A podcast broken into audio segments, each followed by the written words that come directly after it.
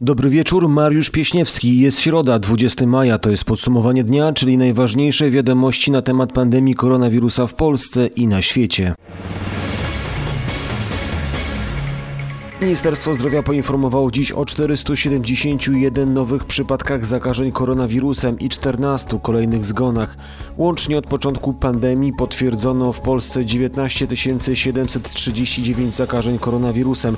Do tej pory zmarły w Polsce 962 osoby, które chorowały na COVID-19, a 8183 wyzdrowiały.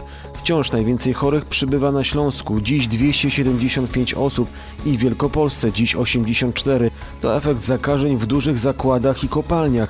Joanna Stankiewicz. Na Śląsku przebadano już 36 tysięcy górników. Obecnie w tempie około 500 osób dziennie badane są rodziny osób pracujących w przemyśle wydobywczym. Mówił wiceminister zdrowia Janusz Cieszyński i dodał, że w województwie wielkopolskim wykryto ognisko zakażeń w fabryce produkującej meble ale sytuacja w całym kraju poprawia się.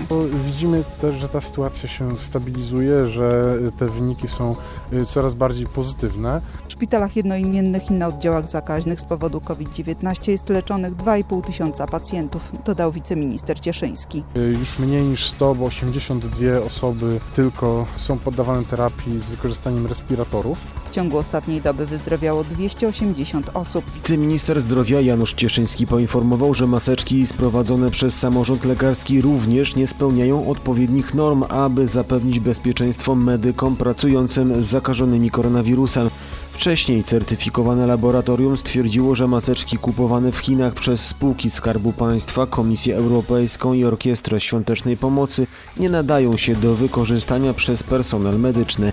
Barbara Góra. Wiceminister zdrowia Janusz Cieszyński powiedział, że wadliwe maseczki będą wymieniane na sprzęt odpowiedniej jakości. Odbyłem rozmowę z prezesem Naczelnej Rady Lekarskiej. Poprosiłem go o oszacowanie, jaka to jest skala. Poprosiłem o przekazanie informacji na temat miejsc, w które trafiły te maski. Wiceminister podkreślił, że wszystkim zależy na tym, aby medycy byli bezpieczni. Aby ten towar, który funkcjonuje na rynku, był y, stuprocentowo dobrej jakości. Resort od samego początku zleca badania zakupu zakupionych środków ochrony osobistej w Centralnym Instytucie Ochrony Pracy, który jest certyfikowanym laboratorium uprawnionym do wykonywania tego typu badań. Zatrudnienie w sektorze przedsiębiorstw zmniejszyło się w kwietniu o ponad 150 tysięcy osób.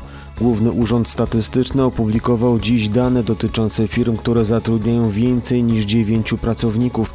Najnowsze dane GUS-u były jednym z tematów rozmów na Europejskim Kongresie Gospodarczym Online. Andrzej Kubisiak z Polskiego Instytutu Ekonomicznego powiedział, że w najbliższych miesiącach spodziewany jest dalszy spadek zatrudnienia z powodu epidemii koronawirusa. Możemy się spodziewać tego, że bezrobocie będzie w Polsce rosnąć. Prognozy czy Komisji Europejskiej, czy Międzynarodowego Funduszu Walutowego sugerują, że to jest sytuacja, z którą nie mieliśmy do czynienia nawet od czasów wojennych. Wicepremier minister rozwoju Jadwiga Emilewicz poinformowała, że w tym roku do przedsiębiorców trafi ponad 300 milionów złotych w ramach kredytów o obniżonym dzięki dopłatom z budżetu państwa oprocentowaniu. To jeden z elementów przyjętej przez rząd kolejnej odsłony tarczy antykryzysowej. Ze wsparcia będą mogły skorzystać zarówno małe, jak i duże firmy dotknięte skutkami COVID-19, mówiła minister Jadwiga Milewicz. Jeśli będzie to mały przedsiębiorca, który zaciągnie kredyt, y, wówczas koszt tego kredytu będzie mógł połowę wartości spłacić ze środków z Funduszu Dopłat do Odsetek. Rząd przyjął projekt ustawy o uproszczonym postępowaniu restrukturyzacyjnym. Firmy będące w kłopotach finansowych będą mogły same otworzyć postępowanie naprawcze bez występowania do sądu, mówi wiceminister sprawiedliwości Marcin Warchoł. Do otwarcia postępowania restrukturyzacyjnego nie będzie potrzeba zgody sądu, tylko oświadczenie dłużnika Legitymacje studenckie i pracowników uczelni będą automatycznie przedłużone, wynika z projektu rozporządzenia Ministerstwa Nauki i Szkolnictwa Wyższego w tej sprawie. Nie trzeba będzie przedłużać ich osobiście w sekretariacie uczelni. Rzeczniczka resortu Katarzyna Zawada wyjaśnia, że resort nauki chce, aby działalność uczelni była ograniczona do 30 września. To w tym czasie oraz przez 60 dni po zakończeniu tego okresu legitymacje, zarówno służbowe nauczycieli akademickich, studentów czy doktorantów, są ważne bez konieczności potwierdzenia jej ważności. To oznacza, że ważność legitymacji upłynie pod koniec listopada. Przechodzimy do informacji ze świata. 325 tysięcy ofiar i prawie 5 milionów zachorowań na całym świecie to aktualny bilans pandemii koronawirusa. Brazylia po raz pierwszy odnotowała ponad 1000 zgonów osób zakażonych koronawirusem w ciągu 24 godzin. Według danych opublikowanych przez brazylijskie Ministerstwo Zdrowia w ciągu ostatniej doby odnotowano ponad 17 tysięcy nowych przypadków zakażeń patogenem.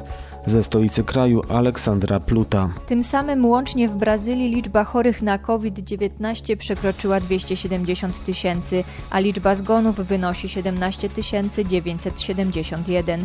Według danych ministerstwa niemal 40% zakażonych wróciło do zdrowia, a ponad 54% znajduje się pod obserwacją.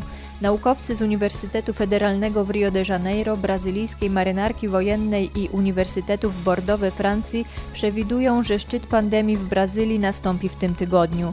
Według naukowców sytuacja powinna zacząć się stabilizować pod koniec lipca. Brazylia jest trzecim krajem na świecie pod względem liczby potwierdzonych przypadków choroby, za Stanami Zjednoczonymi i Rosją. Na Ukrainie liczba wykrytych zakażeń koronawirusem przekroczyła 19 tysięcy. Jednocześnie wzrosła liczba nowych nowych zdiagnozowanych przypadków SARS-CoV-2.